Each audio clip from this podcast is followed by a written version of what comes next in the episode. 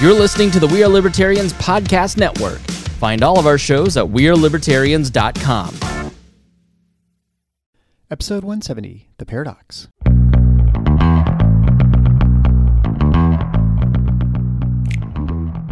Welcome to The Paradox with your attending, Dr. Eric Larson. He is a practicing anesthesiologist and clinical assistant professor at Michigan State University College of Human Medicine. Listen in as he takes you behind the scenes of what practicing medicine in today's ever changing world is like with another doctor. The Paradox is a fun and accidentally informative show for physicians, patients, or anyone who has ever found themselves in a waiting room.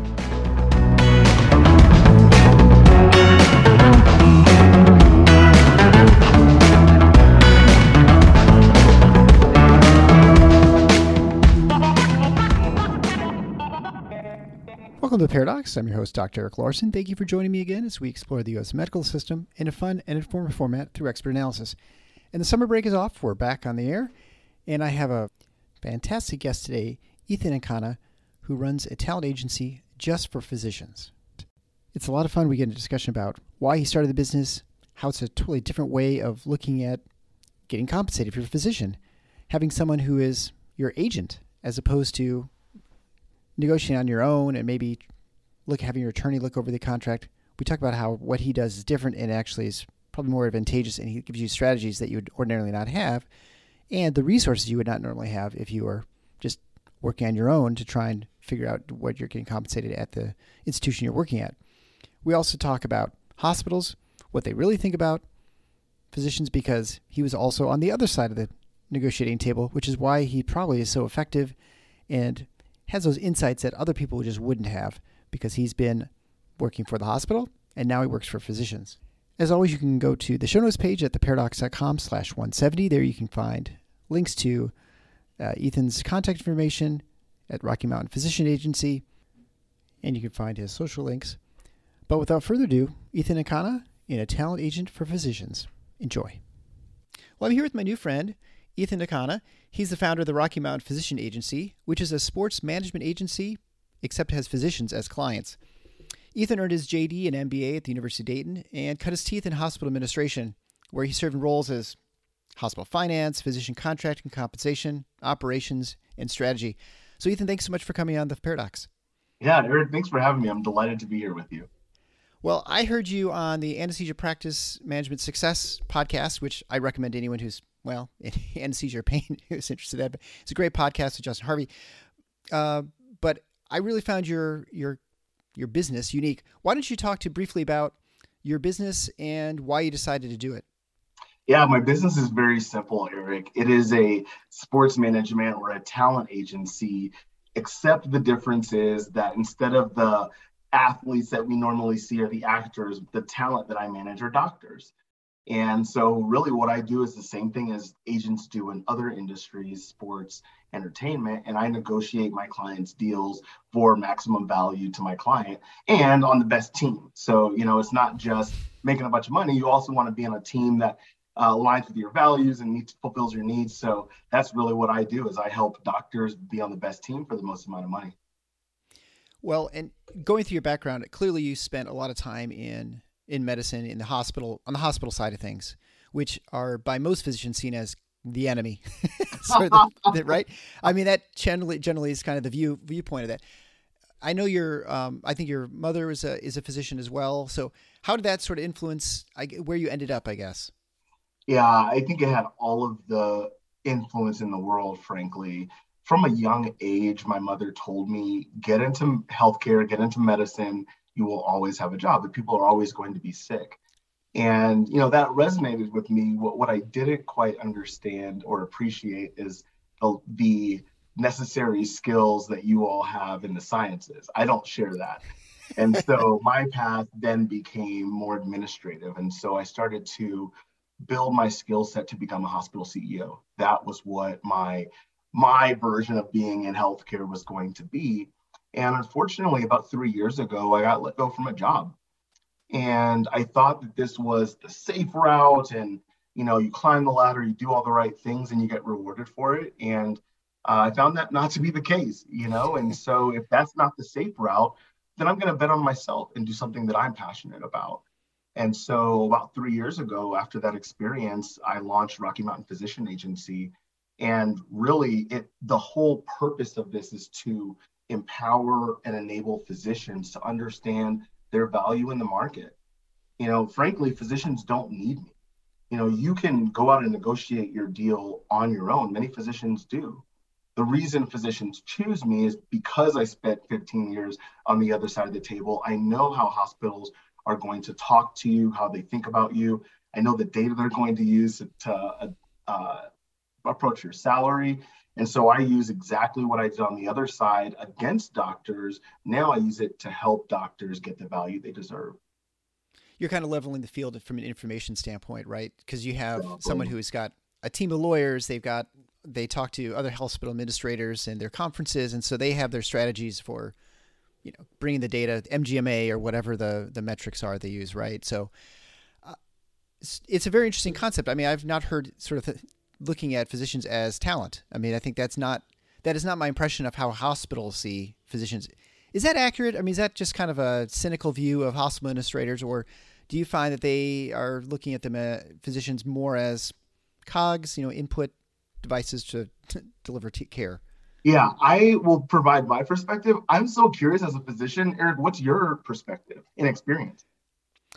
Uh, my experience has been that when I have when I take care of administrators, like as a, when I'm a physician, their physician, their their impression is that you know I'm a great guy, I'm a doctor, I'm the one who's you know leading the team or whatever. But when you have on the negotiating end, it very much uh, seen as I think just another per- another part and uh, that you're replaceable mm. easily, and that uh, you're not only can we replace you with other physicians, we can replace you with non-physicians in many cases, especially if they're if they cost less. And in talking to other physicians, certainly they see that more than I do. I've not really been involved too much in negotiation. Where I were the single specialty um, group. We're independent. We just contract with hospitals. We have a good, great relationship with our hospitals, and actually we get along fine. Although negotiations, you know, challenging, which that's sort of how negotiations always are. Uh, but I talk to other uh, friends who in other specialties around the state of Michigan, for instance, and they'll talk about how you know the hospitals just say, "Well, we're just going to replace your entire group with a bunch of travelers or whatever," because the market's not conducive to you to paying us paying you a lot of money because you know we've got so many options. Uh, you definitely see that in ER, for instance. Yes, yes, ER. Yeah, you're spot on. And you know, I, I'm I'm always intrigued to know the doctor's perspective because I think as a hospital administrator, I always saw doctors as almost a deity. You know, you walk on water and oh, that's Dr. Larson and he is just amazing.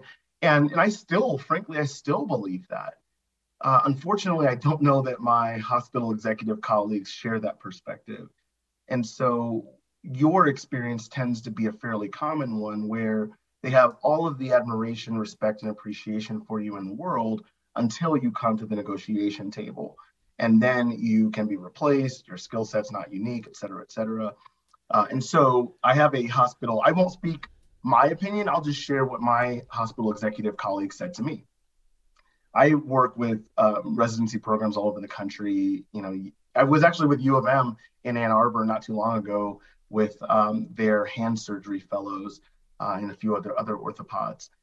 And one of the things I shared with them is my executive colleague buddy who's in a hospital says to me about new doctors, doctors who are building their business or they're recruiting. They think about doctors in three ways. We want to get them as busy as possible, as fast as possible, or as cheap as possible.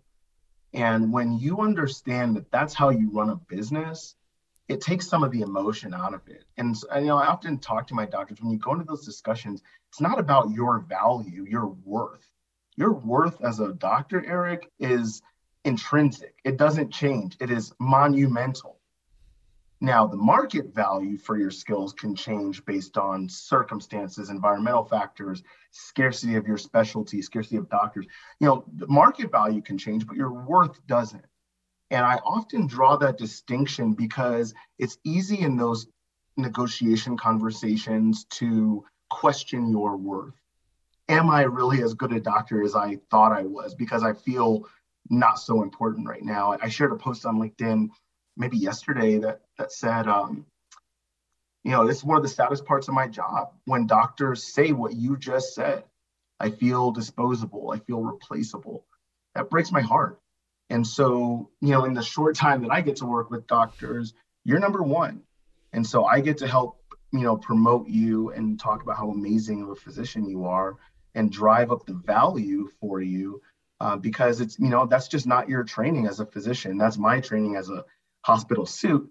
Uh, and now I use it to help help you all. It's interesting. I talked to Stacia Dearman a long time ago, early in this episode. You have to go way back, uh, but she she basically specialized in malpractice. Uh, help. She's an ER physician. She went through a bad situation with malpractice in a case that was well not her fault. Uh, you know, one of those things, but very much the same sentiment is there as far from a physician, like the the feeling that once you get that lawsuit, maybe it was not really your fault, or you know, there's circumstances that happened and that were sort of out of control. But anyway, you automatically feel that sense of worthlessness, that mm. that sense of uh, being devalued, uh, because now you know everything sort of moves into a financial sort of transaction, which is kind of strange. But also the fact that you know you're you're being questioned as sort of your your value as a, a healthcare professional, and so it seems like it's kind of in some ways somewhat the same thing, uh, the same mm. at least reaction and experience. What do you? Well, you were on both sides. You've been on both sides now. So, what is where's the biggest mistake docs do when they go into these negotiations? Because I mean that that's probably what you're. I mean that's what you're helping them overcome. Because I think there are two different types. We're talking one the new grads, the ones who are coming in to sign a new contract right out of the residency or fellowship, right? And then of course the other would be the someone who's established, who's been there, you know, 10, 15 years has their practice. Yeah, there's there's two things that stand out. The first one is super succinct and it really is making sure that when you go into those conversations, whether you're, you know, residency to retirement, you're talking about things that matter to the hospital executive. So when you go into the conversation, you talk about how busy you are, quality, your patient SAT scores, your leadership responsibilities. But what you don't talk about is my mortgage, my alimony, all of your personal, my student loans. I know, you know, most doctors have, you know, three to 500 in student loans and you don't even talk about that, right? That's not relevant to your value proposition for the hospital. So that's for one is talking about things that matter to you and not the person on the other side of the table. The second thing, and this is one that unfortunately is a tough one to overcome. So I'm glad that you and I are having this discussion when doctors, and I'm actually having one of these discussions today, when doctors go into contract discussions, the easiest way for them to get what they want is by first having looked at the market to see can I pursue another offer? And if you can and you can secure another conversation, now your employer has to make a difficult decision. Do they replace you, uh, which means they're going to have a gap? Patients aren't going to be cared for. They're going to have to pay a replacement cost. Or do they just pay you the modest increase to get you to where you need to be according to the market? So, the most important thing for doctors to get what they have earned in those conversations is to bring in a second offer. And many times, what happens is I have doctors who are well established mid career and they say, Ethan, I want to raise, but I'm not willing to look at other options. Cool, then you're just asking your employer to be nice. And that's not really a fundamental value of most employers. So, yeah you really have to you know speak in terms that they understand replacement cost you know what is it going to cost them to get you to the market? You know i have one doctor right now who's we're about 100k behind the market. And so you know i mentioned her i had doctors pay me a lot of money to say the difficult things. And i have to say to her if you're not willing to look at options it's not very likely they're going to give you the dollars that you're asking for. And when you're mentioning that, are you talking about people who are willing to do it? So, for instance, you're not going to go in with an idle threat. You don't say go across town and say, "Hey, you know, Saint whatever, I'm happy to come in. How much would you pay me?" And then go back to say, "Hey, they're going to give me this much money," because I mean, sometimes they're going to say, "Well, we just can't match that, right?" So you have to you have to be willing to walk away. Exactly. Yeah, I'm really glad you said that. You have to be willing to walk away. And it makes it easier for you to walk away if you have a solid advantageous alternative to consider.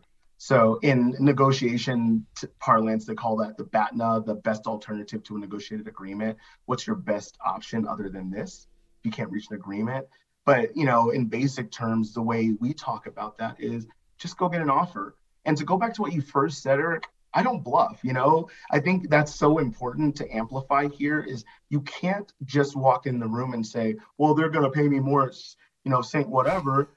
Cool, then go. Oh, well, uh, actually, you're going to be in a really tough spot if you walk into a conversation bluffing because if they call your bluff, you're going to have to pay, you know, write that check.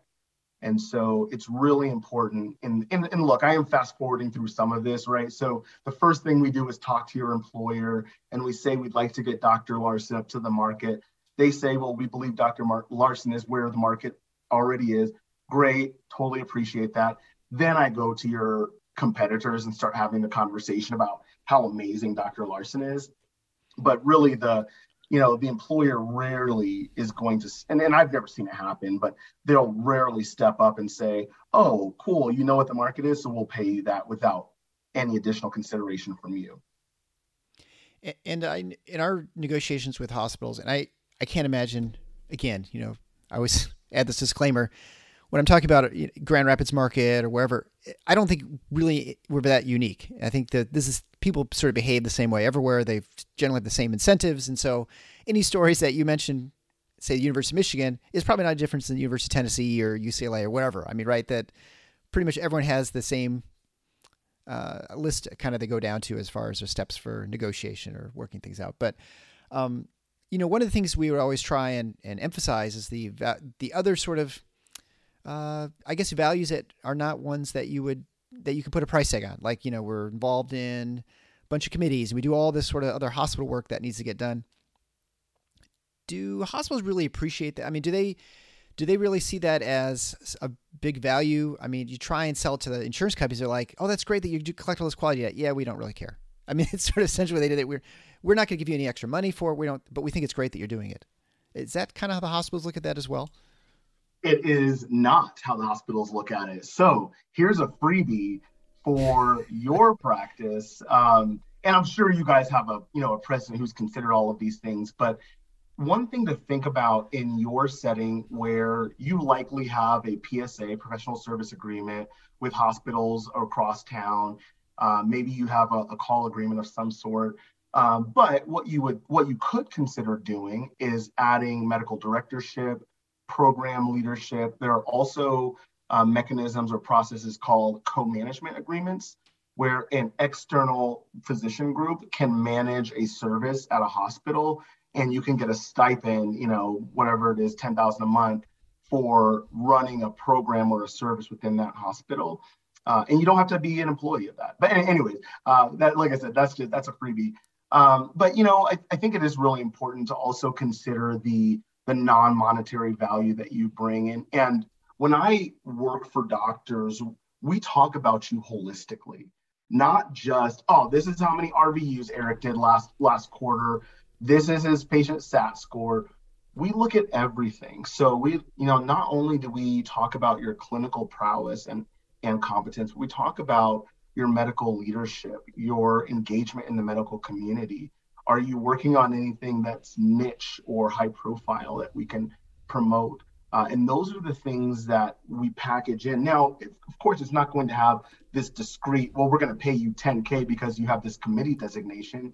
But when you consider all of those designations and skills that you bring, there is a market value for that, right? Because you're not, now you've elevated yourself above the you know average doctor in the market and there's a value to that so when we come to the conversation, we don't talk about it in academic terms, we talk about it in practical terms. Because of Eric's involvement in these committees, he has access to these additional research and resources that's going to benefit the organization. And it, it always comes back to how is this designation going to benefit us? Because ultimately, every business is selfish in that respect. We care about our revenue and our expenses so that we can grow, right? And that's not a bad way to run a business. It's a, it's an appropriate way to run a business. But it's also important for doctors to understand where they fit into that process. And when you're asking for money, uh, you have to understand what your CEO's motivations are. And I know that CEOs are motivated by revenue, market share, and quality. And if you can hit on one or all three of those targets, you're gonna the conversation is gonna go well. And when you talk about quality, are you talking about? I feel like a lot of times you see physicians who are we call them, they call them disruptive physicians. They're people who cause trouble or they don't follow the protocols the hospital's got in place or whatever. Uh, so that would be sort of fall into that, right? Like if you're the person, and I feel I many groups have this happens to. They have trouble with leadership, or they are so busy they don't have time to have, have people in committees or to make sure they discipline their partners who are doing the wrong thing. We'll just say, put it that way. Uh, do you find that that's that is actually a big motivator for for hospitals to really push for change? That that's actually the, the greater thing more than even financials. it always comes back to financial, Eric. So here here's how it comes back to financial. Um, Medicare, the governmental payers penalize hospitals for errors, surgical site infections, readmissions into the ER, things like that. And so the hospitals have found shockingly, that doctors have a strong influence on these outcomes and, and clinical metrics. And so, what they've done, the smart ones at least, is they've said, Hey, Dr. Larson, if you help us improve our surgical site infection rate numbers, we will incentivize you to the tune of $15,000 if you improve, you know, 30%. Um, or, you know, Dr. Smith, if you provide such amazing care and continuity of care that we have no readmissions over the course of the rest of the year, we'll incentivize you to the tune of $12,000, right? So hospitals will incentivize physicians where they have a disincentive or a penalty typically.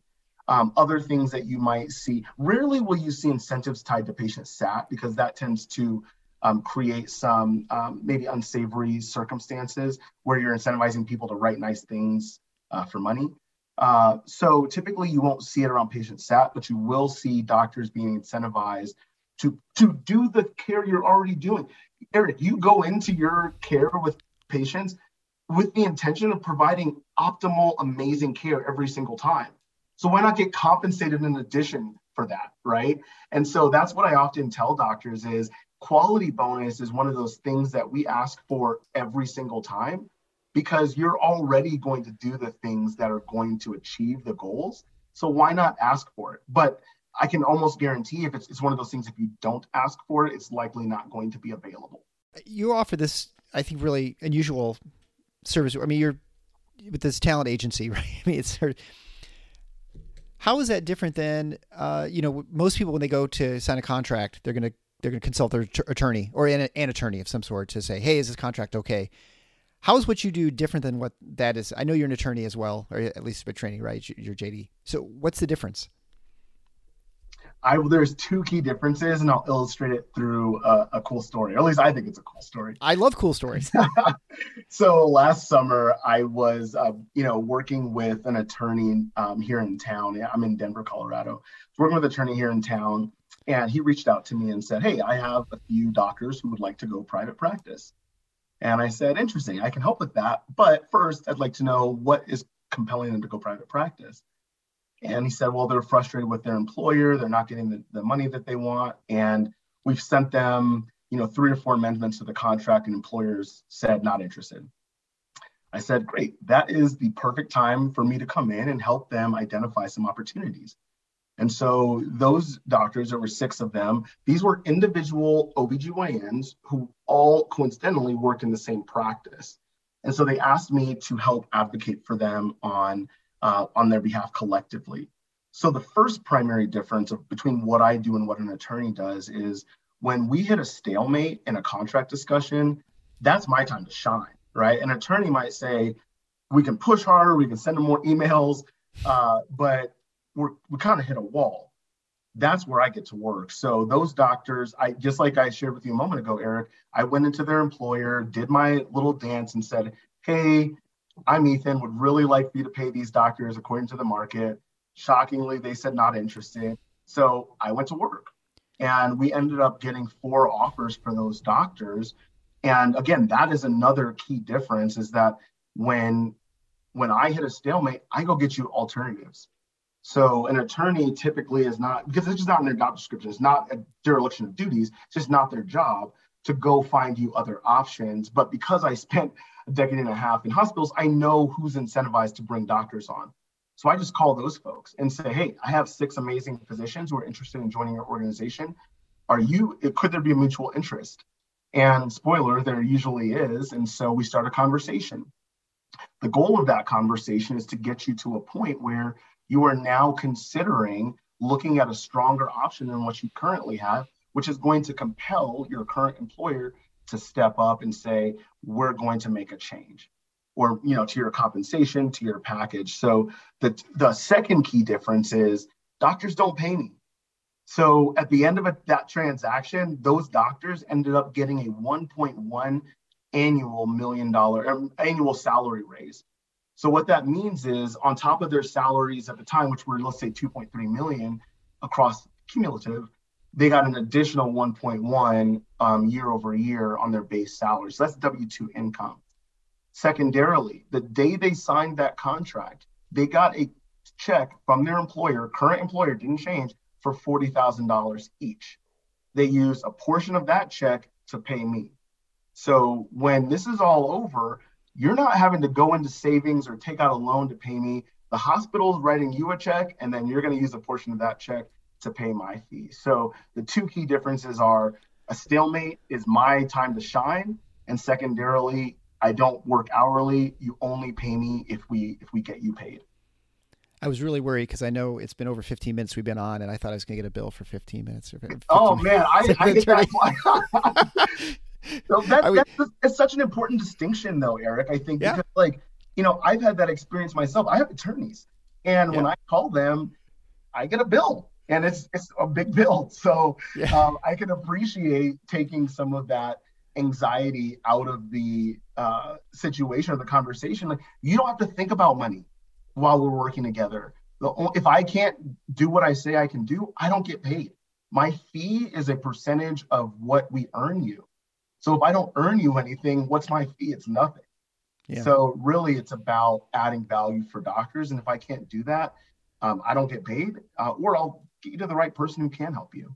Sure yeah, it's, I always remember sitting in office. We call our attorney, and we we'd have the clock on the on the phone. And as soon as we hit 15 minutes, we kind of look at each other like, "All right, well, I guess we'll talk for 15 more minutes about something oh, else while we got him." Man. But isn't that but that's okay. stressful? It it is. I mean, it's I it's just the way it goes, right? And in some ways, my business is the same way, right? For anesthesia, the way we bill, we bill in 15 minute increments as well. So once you pass the 15 minute mark, you get another unit charge, whatever the unit is worth, right? So I don't know. It's just the way it works. But uh, yeah, I, I, certainly it's just a way, a different way of compensating, right? If you get compensated for results, I imagine most agents are that way too. Like when you look at correct talent yep. agents, right? And so yep. they get a percentage of whatever, ten percent or whatever it might be. They mm-hmm. decide on ahead of time. Uh, how have you how have you looked at hospitals now since you've started this business? I mean, do you do you see it more as an I don't know adversarial, but or do you feel like you kind of come in, you're kind of like, this is kind of not fair because I know exactly what they're thinking. I mean, how do you approach the yeah. discussions?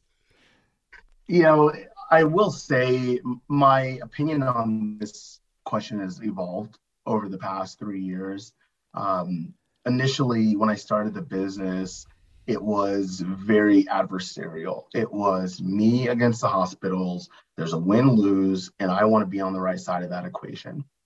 And what I've learned uh, very quickly is that it, that's not the way it works. Even for the hospitals that I talk with, where their client or my client is their current employer or employee, rather, I still don't take that adversarial approach. I want what you want, which is to have a high quality doctor employed in your medical center to provide care for your patients. Now, my, what my doctor wants is to be paid what the market is for his or her skills and services. And so ultimately, for me, the there's usually one of the group, the hospitals that may not prefer me to be in the conversation, but there's three or four others to whom I'm bringing doctors that do want me to be a part of the conversation that say, hey, we're glad you brought us Dr. Larson. Thanks for introducing us. Let's talk about how we can improve their situation from where they currently are. So, yes, there may be one, the current employer, who typically may not love me being around, but there's three or four others who see me as a welcome addition to the conversation. Well, and that conversation is different, right? In certain places, like in Denver, there are plenty of options for people to move around and work at different. What do you go? What do you do at a place like, let's say, Billings, Montana, where there's just one, maybe one hospital? I don't know this. I'm just guessing, but like a small town, or like where I, I'm situated right now, I'm in northern Michigan. There's basically one hospital system. If you don't work for them, I mean, you basically have to be independent or leave town. I mean, what do you? How do you approach those conversations with the hospital? I mean, is it is it sometimes easier because they have so much trouble recruiting people, or I mean, what? How does that work?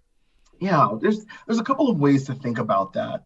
I think so. When I was in law school, I lived in Dayton, Ohio, and in Dayton, Ohio, it's a kind of a two-party system. It's a two healthcare system where you have um, Kettering Health Network and Miami Valley Health System, and it's a 51-49 situation on any given year. Flip a coin on who it is, and so ultimately, the whole game is how do you be on the right side of that 51 percent and so it really is, you know, it's a tougher proposition, but at the same time, the the rules of the game are still the same. We have to buy patients, and the way we can assure ourselves of buying patients is by having the doctors that care for those patients.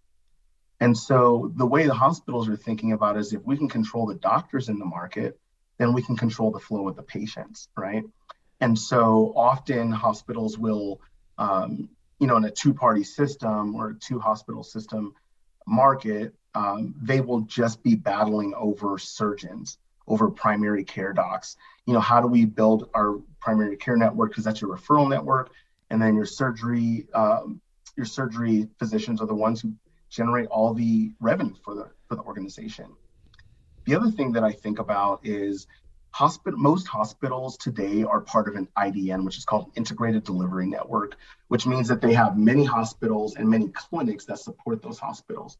So when I work with doctors, typically we'll look about an hour away from where the current practice is. And the reason for that is not because you want to move an hour away, right? I, I have no intention of making a move. I don't want, I want you to be where you are, keep your kids where you are, your social network, the thing we want to do though is take advantage of any hospital systems that may not be in your immediate market, but may have a presence in your market. So a lot of times what hospitals will do is they'll say, all right, let's say, so here in Northern Michigan, that's probably Ascension or Trinity or Spectrum. So let's say it's one of those healthcare systems. There's likely a competing healthcare system in the town next to you, and they probably have a clinic or some type of a presence where the competitor is in your town. And so the way they begin to claw away at that market share is by buying more and more and more in that town where they don't have a presence in your town. And now those patients are flowing into their IDN, their integrated delivery network. So yes, you may be you may only have one party in town, but there often are you know more than one hospital system that have a presence and you leverage the presence because they're going to try those competitors are going to try to chip away at the market share of your uh, kind of the incumbent, uh, whether that's Spectrum, Spectrum, Trinity, or Ascension. Okay, that's very interesting. And I had thought about that, but yeah, you do see those satellite clinics from other health systems all over the place, and yeah, in within each other's market, competing on the edges, right? It's like the skirmishes, the borders. I want to kind of shift gears a little bit because you you touched on this a little bit with Justin that show on private equity groups. I think you guys were talking about that a little bit we've seen that a lot for these single specialty groups, whether it's anesthesia or ophthalmology, dermatology. You're seeing a lot where you have people come in, they sell their practice, and then what happens is now you have you have basically you decrease the compensate. You you pay out a bunch to an extra upfront, and then you pay everyone less for the next seven years or so. And so if you're close to retirement or or you have a concentrated ownership at the top, you walk away with a lot of money. But the people who are you know just starting out or new hires are going to be making a lot less money in that sort of system. But what this always requires is those private equity groups they have to sell out in six or seven years to another private equity group, right? I mean that's the whole point. Like you, it's like uh, these syndicates for real estate. You you buy something for six, hold it for six seven years, and then you sell it at a profit in six seven years. The nev- plan is never to hold it for thirty years, right? Mm-hmm. And and so it you know someone has to keep grabbing the bag at six seven years. It seems to me, and maybe you disagree, that this is not a really a sustainable model for for these for these groups because there'll be it makes it you're harder have a harder time hiring people at the lower salary than your competitors who are not in a private equity uh, situation, and so you're you're going to be struggling to maintain your contracts and, and those sorts of things. I mean, I see that in anesthesia, at least in the state of Michigan, that these groups are really struggling to to hire people. what do you? What I guess what do you think about that situation? Do you agree with that? And then do you think that it's sort of non-sustainable and that it's going to have to shift at some point? Yeah, that's a really interesting question. I don't think I've been asked that before. And I talk about private equity quite a bit. Like you said, Justin and I talked about it. Huh. I don't know if I'm, and I have to think about it more. I tend to be a processor, so I want to think about this idea of the sustainability of that model. What I will say about my experience with private equity is that they are very prescriptive about where they invest.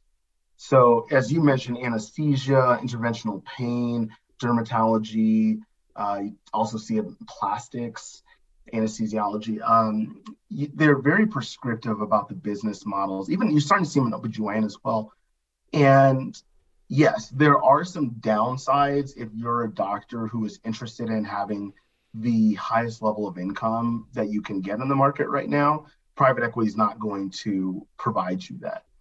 However, what it will provide you that a traditional employment will not is some type of uh, some type of benefit at the end, something that you can look forward to. So if you join a private equity firm as a physician, you become a shareholder, you can partake in that sale financially. So yes, you'll have to wait for that, you know, wait some period of time for that investment to mature and, and be sold but I think at the, you know, there is some benefit to getting something at the very end, which you don't get as an employee.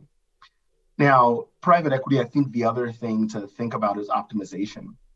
To your point, you you invest in private equity with the intention of selling it at a multiple at some point down the road, which means that you want to improve the asset that you're holding financially. And so many private equity firms tend to take this very strong approach to optimization which sometimes cuts counter to physicians spending as much time as they want with patients, providing the depth,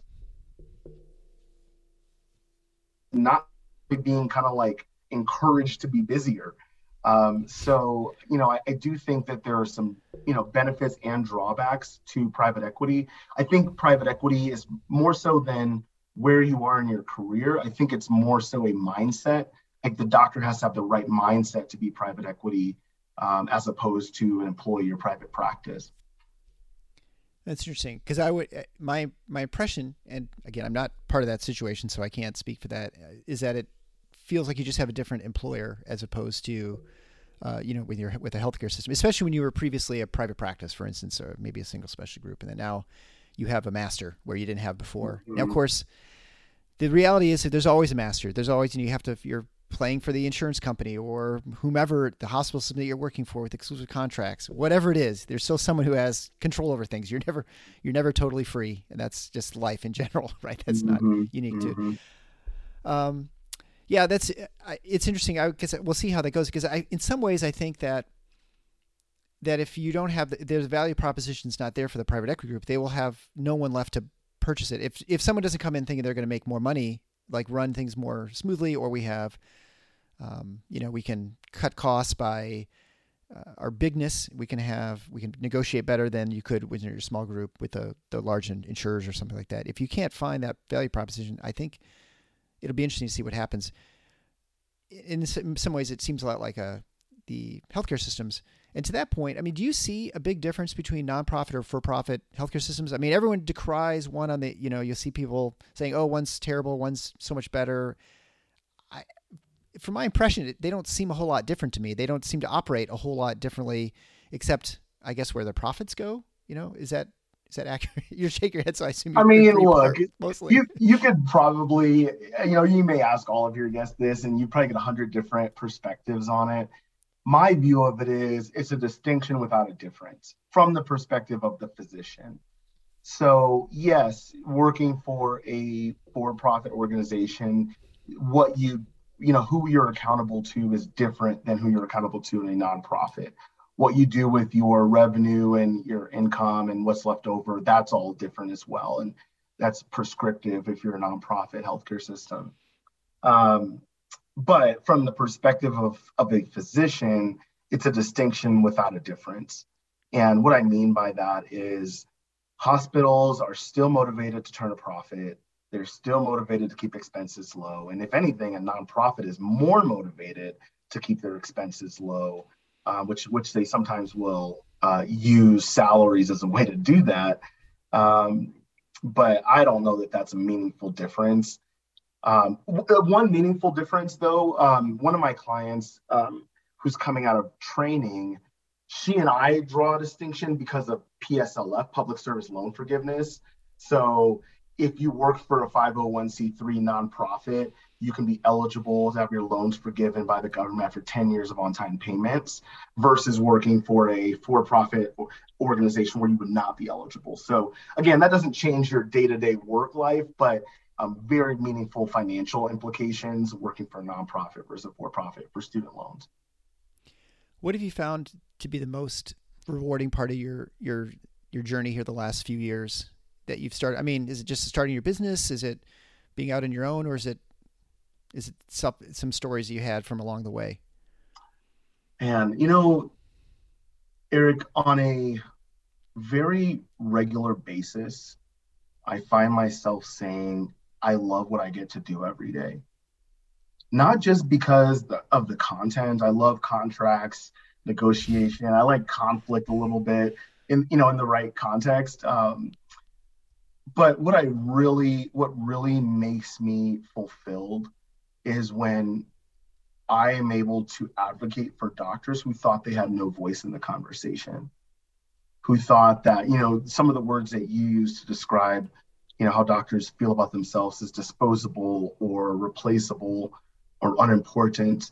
Um, I do everything in my power to cause you to feel the opposite of those feelings when you, we work together.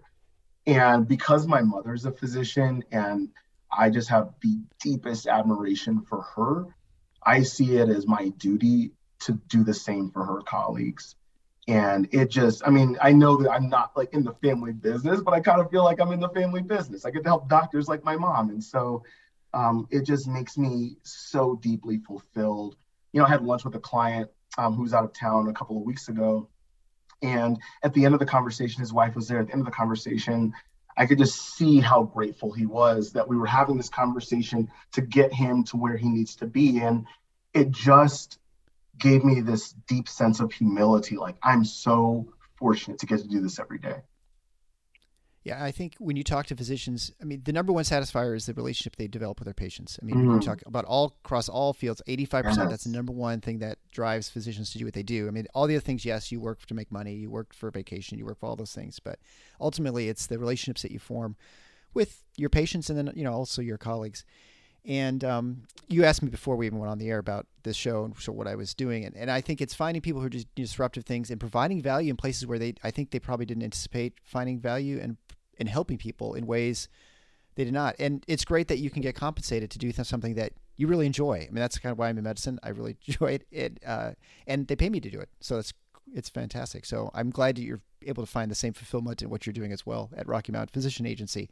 So, Ethan in Nkana, tell people how they can find more about you. This will all be on the show notes page too, of course, at theparadox.com. Yeah, first and foremost, my socials on Instagram is Physician Agency. Um, I'm on LinkedIn as well. My website, which is www.rmpa, that's robertmarypauladam.co. Um, but yeah, reach out to me, call me, text me. My info will be in the show notes. I love talking about this stuff. So even and, and like Eric said, I'm not going to punch the clock the moment you call me. So if you want to do price check or just want to talk about how crummy the situation you're in is, uh, I'm here to listen. Um, I talk to doctors every day, so I love hearing stories of doctors around the country. Well, Ethan, thanks so much for being on the Paradox. I really appreciate the conversation. It was a delight, Eric. Thanks for having me. Thanks for listening to The Paradox. If you like what the doc is doing, please subscribe and leave a review on iTunes or Stitcher. And share the show with your friends. Become a supporting listener to get access to special bonuses at patreon.com forward slash the paradox. Show notes can be found at theparadox.com. You.